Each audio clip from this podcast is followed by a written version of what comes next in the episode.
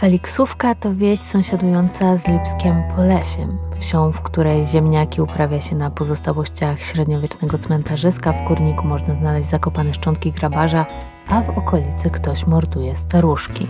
Dziś mam dla Was zarazem rozwinięcie i aktualizację jednej ze spraw, o których opowiadałam dość przelotnie w odcinku do grona zimnych czaszek.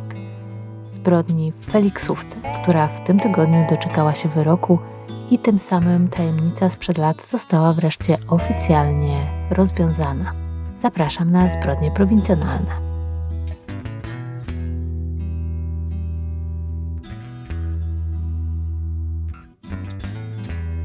Na początku nagrywania zbrodni prowincjonalnych poświęciłam Lipsku Polesiu aż dwa odcinki, bo choć miejscowość jest mała, zaledwie 408 mieszkańców, to doszło tu do prawdziwego wysypu brutalnych zbrodni. Jedna z tych zbrodni właśnie w tym tygodniu znalazła swój finał w sądzie, dlatego postanowiłam nagrać dzisiaj aktualizację, a zarazem uzupełnienie do odcinka dziewiątego zbrodni prowincjonalnych zatytułowanego Do grona zimnych czaszek. Opowiem tę historię od początku, tak jak opowiadam zwykle, a nie skupiając się jedynie na nowych informacjach, bo kiedy poprzednio o niej mówiłam, tylko nawiązałam do tej historii przy okazji kilku omawianych wtedy niewyjaśnionych zbrodni. Dziś opowiem ją Wam więc od początku do końca, kiedy jakiś czas temu w mediach pojawiły się informacje, że schwytano podejrzanego w tej sprawie. Wielu z Was pisało do mnie, podsyłało mi informacje, że sprawa została rozwiązana. Pisaliście, że właśnie mogłabym nagrać jakąś aktualizację do odcinka ale ja postanowiłam, że poczekam z tym, wstrzymam się, aż w sprawie zapadnie wyrok i może przy okazji pojawi się też więcej informacji, które mogłabym przekazać o tej sprawie i dopiero wtedy nagram już odcinek, w którym będę mogła opowiedzieć o tej zbrodni tak porządnie, z zakończeniem. No i ten wyrok zapadł właśnie w ostatni wtorek, 28 lutego, dzięki czemu mogę teraz dodać do tej historii ostatni rozdział i ją Wam przedstawić. Zacznijmy od tego, że na przełomie lat 80. i 90. na tych terenach, czyli w okolicy Zamościa, doszło do serii morderstw na tle seksualnym. Ofiary pochodziły z trzech położonych w sąsiedztwie wiosek Feliksówka, Chmielek i znane już dobrze słuchaczom zbrodni prowincjonalnych Lipsko-Polesie. We wszystkich trzech przypadkach chodziło o starsze kobiety mieszkające samotnie, kobiety zostały zgwałcone i zamordowane. W żadnym z tych przypadków nie stwierdzono motywu rabunkowego, z domów nic cennego nie zginęło. Było sporo podobieństw, ale były też różnice.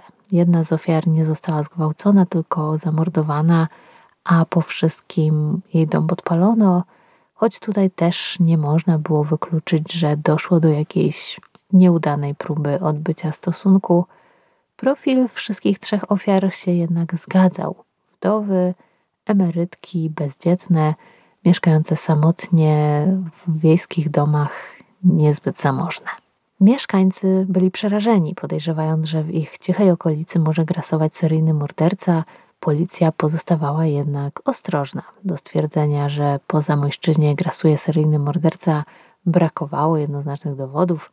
Oficjalnie policja nie podawała więc takiej informacji, choć lokalni dziennikarze podgrzewali temat, szukali jakichś dodatkowych informacji. Z czasem jednak ten temat też umarł, bo w sprawie nie działo się nic nowego, choć jak się później okazało, władze też o sprawie Sweliksówki nie zapomniały. Trzeba było jednak wielu lat interwencji Archiwum X, żmudnego śledztwa po latach, żeby w sprawie tych morderstw coś się wreszcie wyjaśniło. Przede wszystkim mam tu na myśli właśnie sprawę z Feliksówki. Feliksówka, w której doszło do tej zbrodni, to wieś położona w województwie lubelskim w gminie Adamów, 15 km od Zamościa. Mieszkańców jest tu zaledwie 240 i co ciekawe, w ciągu ostatnich lat liczba mieszkańców wcale nie zmalała, a właśnie wzrosła. Może nie jakoś bardzo zauważalnie, ale od 1998 roku o prawie 5%, także i tak nieźle jak na dzisiejsze prowincjonalne realia. Piękną charakterystykę Feliksówki można znaleźć w słowniku geograficznym Królestwa Polskiego z roku 1881. Cytuję: Leżąc na wzgórzu okolonym lasami, zajmuje urocze położenie, lecz brak studni i zdrojowiska w bliskości, najbliższe bowiem źródło zwane zjawienie, zaspokajające jedynie potrzebę wody do życia, oddalony o 3,5 wiorsty, znajduje się pod wsią Lipskiem pomimo stosownego pastwiska, uniemożebnia chów inwentarza. Przeto gleba ziemi płonna, płodna tylko kostrzewą, nie zaspokaja nawet skromnych potrzeb, przez co stan włościan nędzny, bo i uprawiane tu sadownictwo w celu zapełnienia braków rolnictwa polega głównie na prostym i nieumiejętnym jeszcze pielęgnowaniu, ograniczającym się przesadzaniem z lasu do ogrodów zwyczajnych gatunków dziczek, trześni i śliwek. Nie wiem, czy od tamtej pory wiele się zmieniło w Felixówce. W Google Street View wciąż stanowi ona ciemną plamę. Jeśli chodzi zaś o przestępczość, to wbrew temu, co tu będę dzisiaj mówiła, jest ona w tej okolicy zdecydowanie poniżej średniej krajowej 12 przestępstw na tysiąc mieszkańców, podczas gdy średnia to 21. Nie mogłam znaleźć żadnego planu działań priorytetowych dzielnicowego dla Feliksówki. Ona chyba nadal funkcjonuje gdzieś poza czasem, prawem i planami dzielnicowych. W 1989 roku w Feliksówce mieszkała 67-letnia Marianna. Żyła samotnie w drewnianym małym domku, a jakże pod lasem na skraju wsi. To nie zapowiada oczywiście happy endu. Marianna była wdową, jej mąż zmarł dość niedawno – Dzieci nie mieli. Była kobietą bardzo prostą, o niezbyt wysokim ilorazie inteligencji, nie umiała nawet dobrze czytać i pisać. Niektórzy twierdzili też, że nie była w pełni sprawna intelektualnie. Żyła bardzo skromnie, utrzymywała się z zasiłku z gminy i drobnych prac sezonowych, do których się najmowała wiele zrobić i tak nie była w stanie, ale wystarczająco, żeby dostać tu trochę ziemniaków, tam jakieś warzyw i tym samym trochę poprawić sobie los. Była zresztą końcówka lat 80., czasy kolejek, kartek, wołowego z kością i octu na półkach. Z zaopatrzeniem w sklepach było bardzo ciężko. Nawet jak się miało pieniądze, to zakup podstawowych produktów stanowił ogromny problem, bo po prostu ich nie można było dostać, było ich o wiele za mało. Także praca w zamian za jedzenie w tamtych czasach to wbrew pozorom nie był taki zły układ. Jak pisała w artykule Bestia zaatakowała nocą Aneta Urbanowicz, Marianna była w Feliksówce znana ze swojego zamiłowania do plotek. Zresztą, kto nie kocha plotek, niech pierwszy rzuci kamień. Marianna była tą kobietą, która zastępowała pocztę, telewizję i wszystkie inne środki masowego przekazu – Nikt nie wiedział o mieszkańcach Feliksówki tyle co ona. Jednocześnie Marianna nie była jednak źródłem szczególnie wiarygodnym. Miała skłonności do koloryzowania, żeby nie powiedzieć do fantazjowania. Zawsze też dużo narzekała, uskarżała się, stawiała się w roli ofiary. Po śmierci męża skarżyła się innymi na to, że ktoś chodzi pod jej domem, pijaki dobijają się do jej drzwi i wołają, żeby dała im wódki – Sąsiedzi, którym o tym opowiadała, nie traktowali jej historii do końca poważnie. Sądzili, że to kolejna jakaś próba zwrócenia na siebie uwagi i jeszcze jedna konfabulacja Marianny. Kobieta miała siostry, które mieszkały w Zamościu. Po śmierci męża mogłaby teoretycznie zamieszkać z nimi, gdyby się bała i nie chciała mieszkać samotnie, ale kobieta nie chciała opuścić wsi. Zresztą po tylu latach samodzielnego życia na wsi, wspólne zamieszkanie z siostrami i to jeszcze w mieście, faktycznie mogłoby nie być najlepszym pomysłem.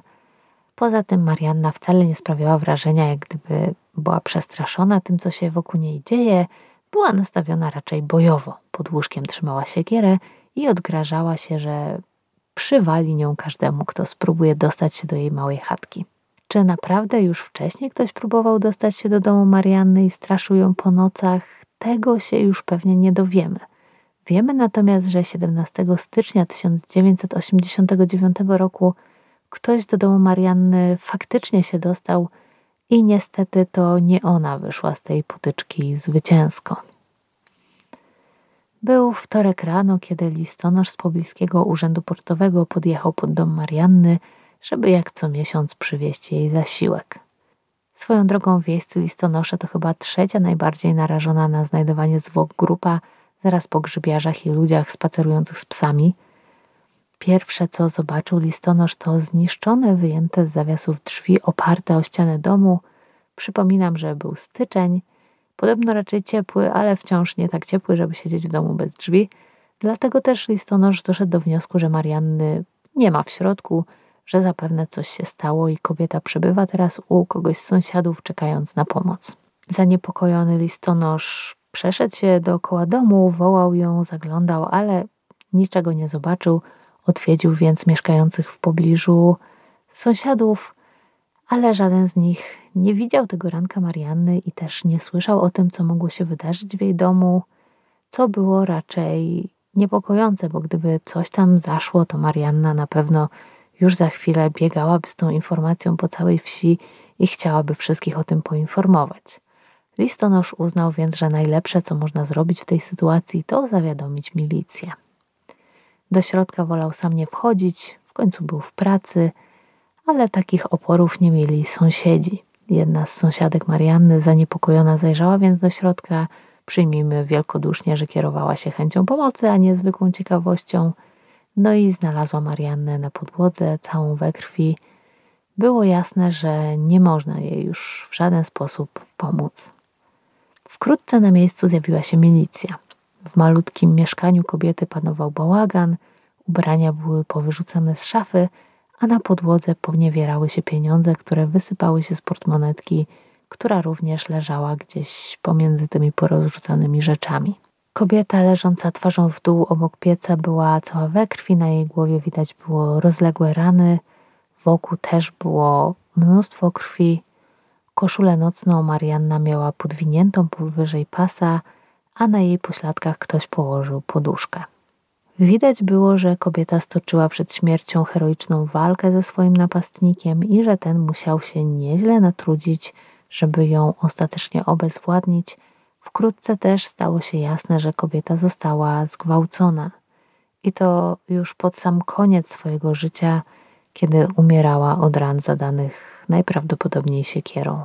Nie będę tego jakoś bardziej szczegółowo i obrazowo opisywać. Wystarczy powiedzieć, że była to obrzydliwa, brutalna zbrodnia, a ten, kto ją popełnił, musiał być sadystą i dewiantem. I niestety ten ktoś pozostawał cały czas na wolności. Milicja rozpoczęła oględziny miejsca zbrodni i w ten sposób ustalono, że sprawca sforsował drzwi kłonicą. Kłonica to taki drąg, który jest elementem wozu konnego. Zabójca prawdopodobnie podważył nią drzwi, a później sforsował przy użyciu siekiery. Na śniegu w pobliżu domu znaleziono odciski butów, a na futrynie zabezpieczono odciski palców oraz ślady krwi. Sprawą zajęli się też psychologowie z Instytutu Ekspertyz Sądowych w Krakowie, a w międzyczasie milicja prowadziła przesłuchania, sprawdzała alibi i wytypowała nawet kilku potencjalnych sprawców z okolicy, ale ostatecznie niczego konkretnego nie udało się ustalić. Mieszkańcy Feliksówki żyli w strachu i wymieniali zamki w drzwiach na solidniejsze. Do tej pory wielu z nich w ogóle nie czuło potrzeby, żeby zamykać drzwi a teraz na wolności pozostawał brutalny morderca i w Feliksówce wszyscy modlili się, żeby jak najszybciej został złapany. Mieli na to jednak jeszcze długo poczekać. W międzyczasie też dużo się wydarzyło. Przypominam, że był to rok 1989. Zaledwie 10 dni po zabójstwie Marianny w Magdalence odbyło się jedno ze słynnych spotkań władz państwowych Polskiej Rzeczpospolitej Ludowej – z przedstawicielami NSZZ Solidarność, to podczas którego ustalono termin obrad okrągłego stołu, no i od tego momentu wydarzenia, wydarzenia polityczne poszły już bardzo szybko i zdominowały codzienne życie w Polsce, znalazły się w centrum zainteresowania, obrady okrągłego stołu, Stevie Wonder na stadionie dziesięciolecia, pierwsze częściowo wolne wybory, Tadeusz Mazowiecki tworzy rząd i, proszę Państwa, skończył się w Polsce komunizm.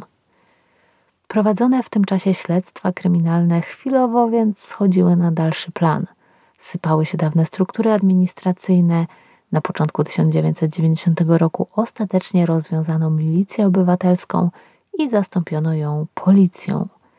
W tym chaosie i śledztwo w sprawie zbrodni w Feliksówce zeszło na dalszy plan, no i ostatecznie umorzono je w grudniu 1989 roku, zanim jeszcze w ogóle Instytut Ekspertyz Sądowych dostarczył ekspertyzę, nad którą pracował i z którą specjalnie się nie spieszył. Była ona gotowa wiosną 1990 roku, kiedy już nad tą sprawą nikt nie pracował.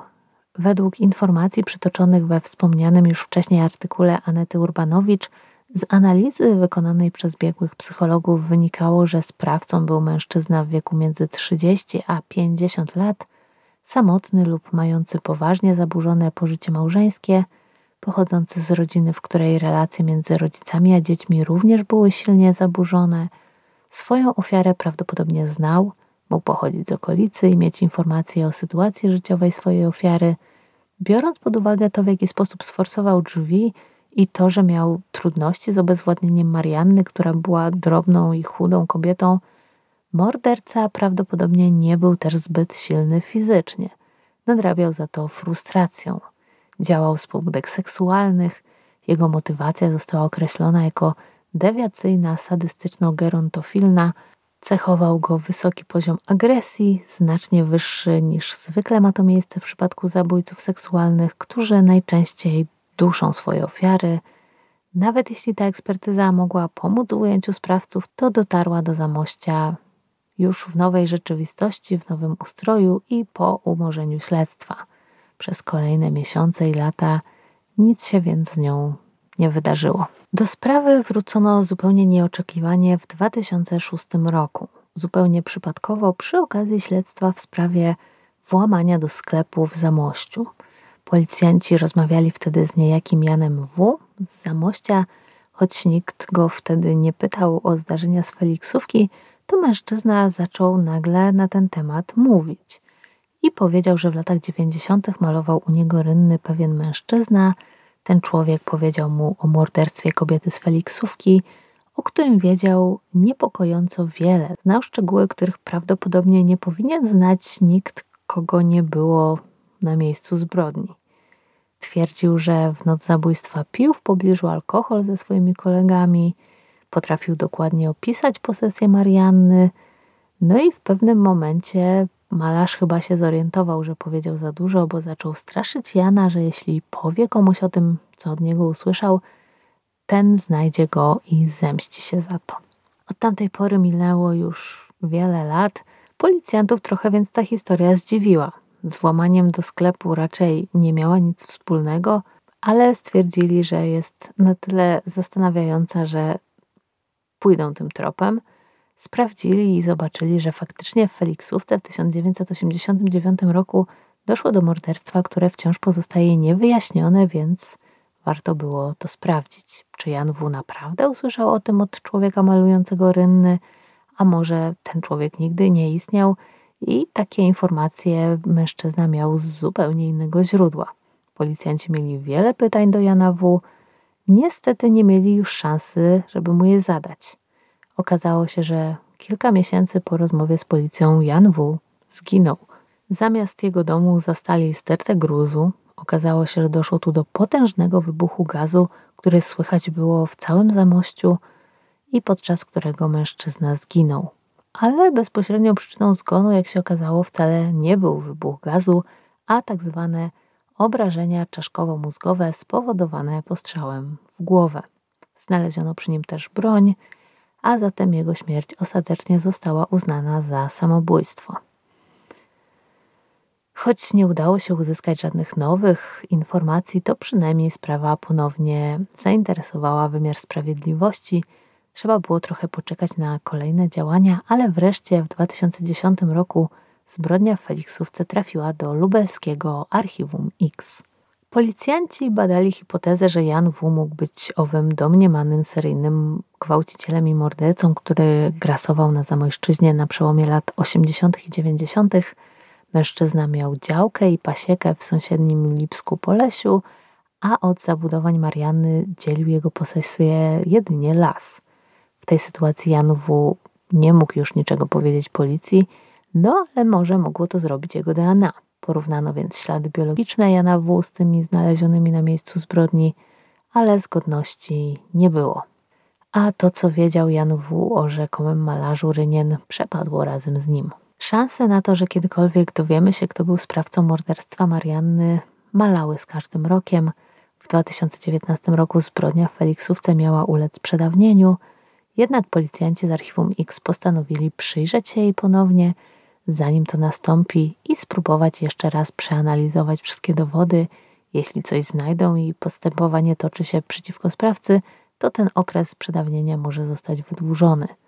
Przesłuchiwano więc mieszkańców Feliksówki, przede wszystkim mężczyzn, i pobierano od nich próbki DNA. Łącznie zebrano ich około 100. Ponownie zbadano też materiał biologiczny zabezpieczony podczas sekcji zwłok ofiary w 1989 roku. Całe szczęście, że został wtedy porządnie zabezpieczony i nie zaginął gdzieś przez te wszystkie lata. Udało się dzięki temu wyizolować z tej próbki profil DNA należący do prawdopodobnego sprawcy zabójstwa i gwałtu. Porównywano go z DNA pobranym od mieszkańców Feliksówki i innych okolicznych wsi, ale cały czas nie było zgodności. I wreszcie, po wielu miesiącach żmudnego śledztwa, okazało się, że w policyjnej bazie DNA pojawiła się zgodność.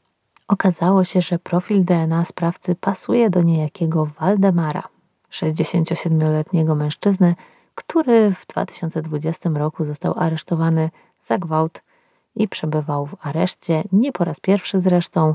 Lista przestępstw Waldemara była dłuższa i były na niej właśnie gwałty, próby gwałtu i znęcanie się nad rodziną. Także przyjemny typ, nie ma co.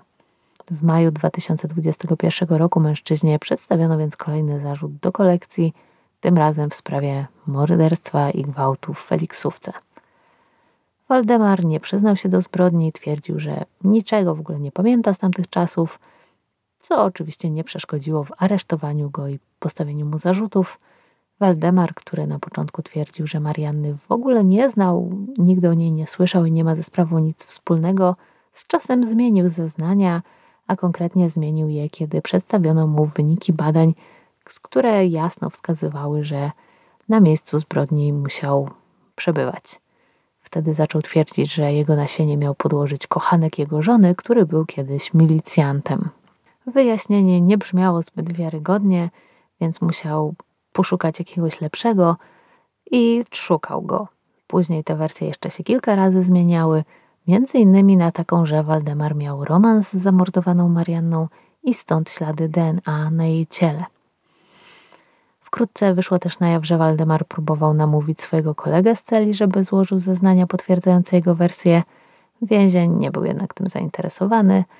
Poinformował o wszystkim policję, a do listy zarzutów Waldemara dołączyło tym sposobem jeszcze jedno, a mianowicie namawianie do składania fałszywych zeznań. Kiedy zginęła Marianna, Waldemar miał 35 lat. Był całkiem przystojnym mężczyzną, jak wspominają mieszkańcy okolicznych wsi, rolnikiem uprawiającym ziemię w pobliżu Feliksówki. Pracował też jako budowlaniec, jako murarz. Mieszkał w jednej z sąsiednich wiosek i regularnie uczęszczał na niedzielne msze do kościoła w Suchowoli. W pierwszej chwili mieszkańcy Feliksówki rozmawiający z dziennikarzami wydają się zaskoczeni. Mówią, że nigdy nie pomyśleliby, że Waldemar mógłby kogoś zabić, że jego brat jest przecież senatorem. Jak gdyby to miało jakiekolwiek znaczenie. Po chwili namysłu niektórzy dodają jednak, że zawsze był dziwny, że po alkoholu nieraz mu odbijało, że bywał agresywny, a od alkoholu też nie stronił. Nieraz pijany był już od rana. Część kobiet wolała trzymać się od niego z daleka, choć nigdy nie był jakiś napastliwy, nie zaczepiał, nie podrywał nachalnie, tylko jakoś tak dziwnie patrzył, także chciało się jak najszybciej znaleźć poza zasięgiem jego wzroku. Inni nadal twierdzą, że zawsze uważali go za normalnego i fajnego chłopa. Przypominam, że ten normalny, fajny chłop siedział w więzieniu za gwałt, a zaraz po wyjściu na wolność zgwałcił swoją żonę, w związku z czym szybko powrócił do aresztu, no i dzięki temu policja mogła bez trudu go aresztować ponownie i postawić mu zarzuty w sprawie Feliksówki. No ale czego by tu nie mówić, normalnym, fajnym chłopem to on nie był nawet jeszcze zanim stało się jasne, że to on jest bestią z Feliksówki, jak, jak to później go zaczęto nazywać. Dalsze ustalenia prokuratury doprowadziły do odtworzenia zdarzeń poprzedzających śmierć Marianny i powiązania z nimi Waldemara. Jak opisuje w swoim artykule w Wyborczej Jacek Brzuszkiewicz w styczniu 1989 roku, na kilka dni przed zabójstwem Marianny, Waldemar był w Feliksówce razem ze swoim teściem. Kupowali tam gołębie u jednego z lokalnych gospodarzy.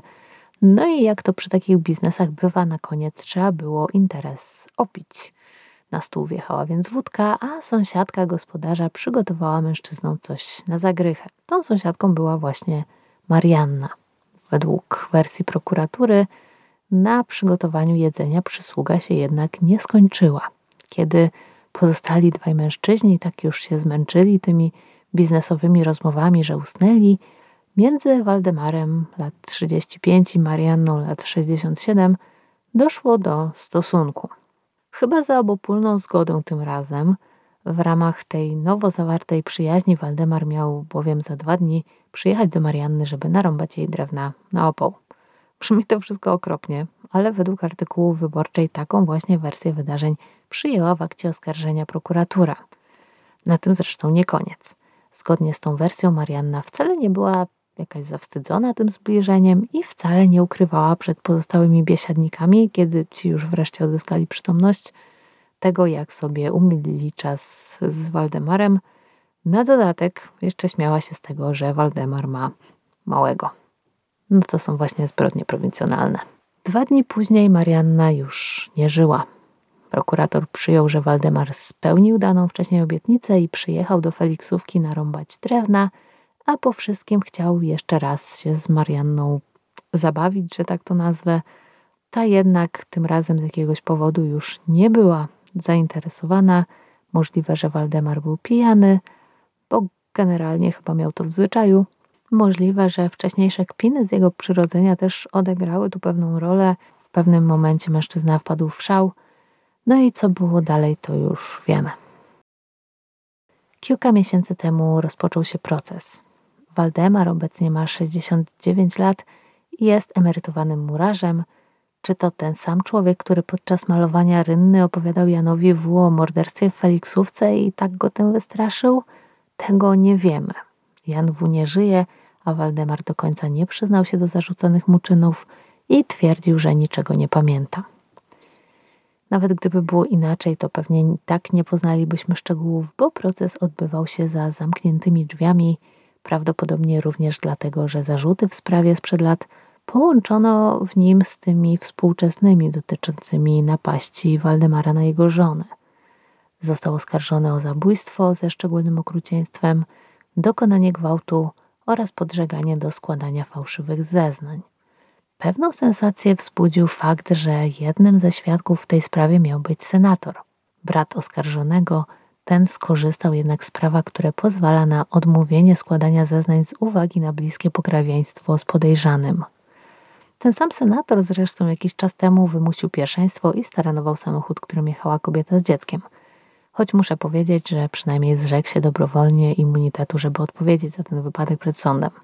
Pojawiły się oczywiście podejrzenia, że to, iż Waldemarowi tak długo udawało się ukrywać przed wymiarem sprawiedliwości, nie było przypadkowe i że jego brat użył swoich wpływów w regionie, żeby sprawa została zamieciona pod dywan, no ale nie mamy, przynajmniej jak na ten moment, żadnych dowodów na to, że takie oskarżenia są słuszne, czy w ogóle brat wiedział albo chociaż podejrzewał, że Waldemar stoi za tą zbrodnią w Feliksówce?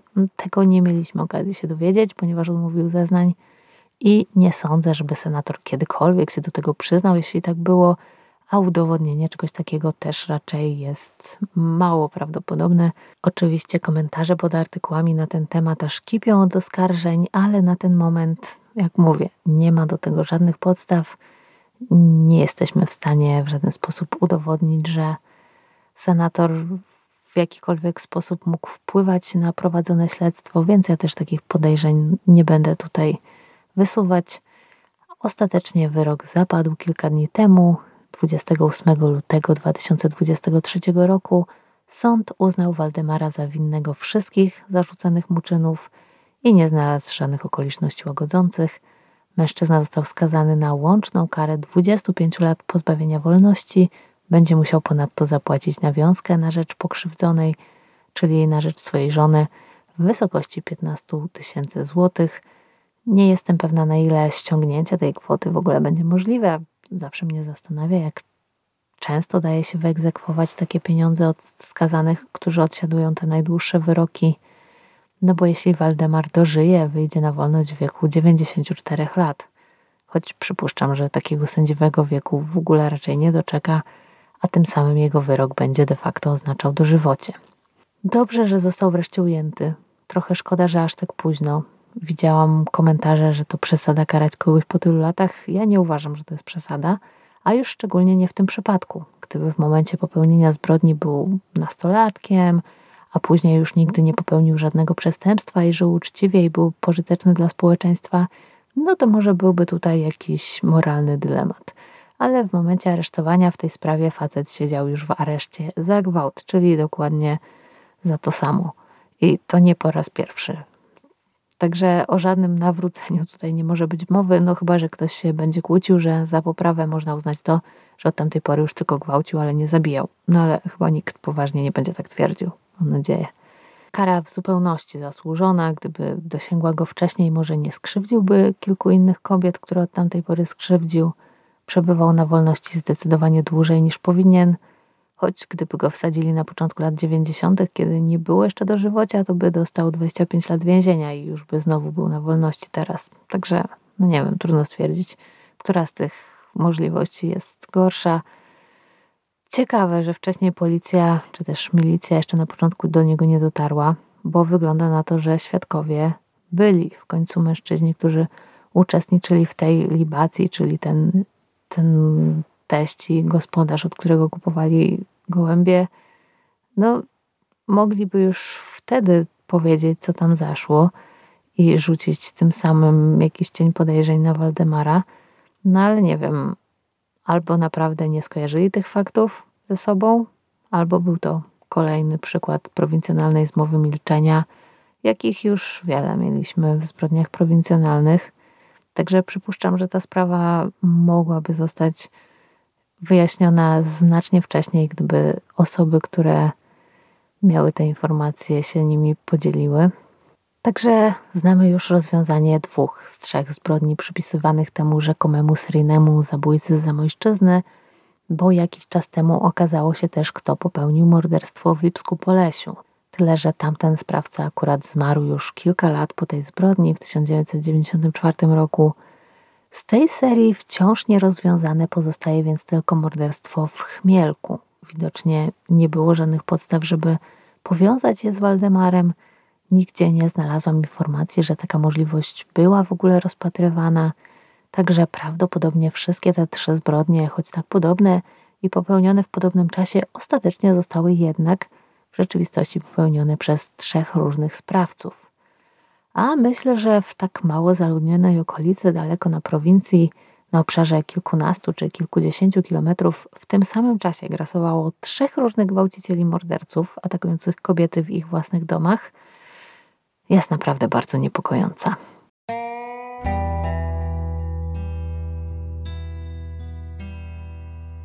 I tą niezbyt pokrzepiającą myślą kończę moją opowieść. Źródła jak zawsze macie podlinkowane w opisie, są tam też linki, pod którymi można wykupić subskrypcję na Spotify i uzyskać dostęp do dodatkowych treści i do mojego Patronite'a. A skoro o Patronite mowa, to specjalne podziękowania dla moich patronów KP Rafała Borowskiego, Marcina Trzeciaka, Waldka Czapiewskiego, Inki W i Agnieszki Krasuń. Reszta podziękowań jak zawsze w opisie odcinka i na planszy na YouTubie – Tymczasem ja życzę Wam i sobie, żeby już wreszcie nadeszła wiosna. Żegnam się z Wami na dziś i zapraszam na kolejne odcinki zbrodni prowincjonalnych.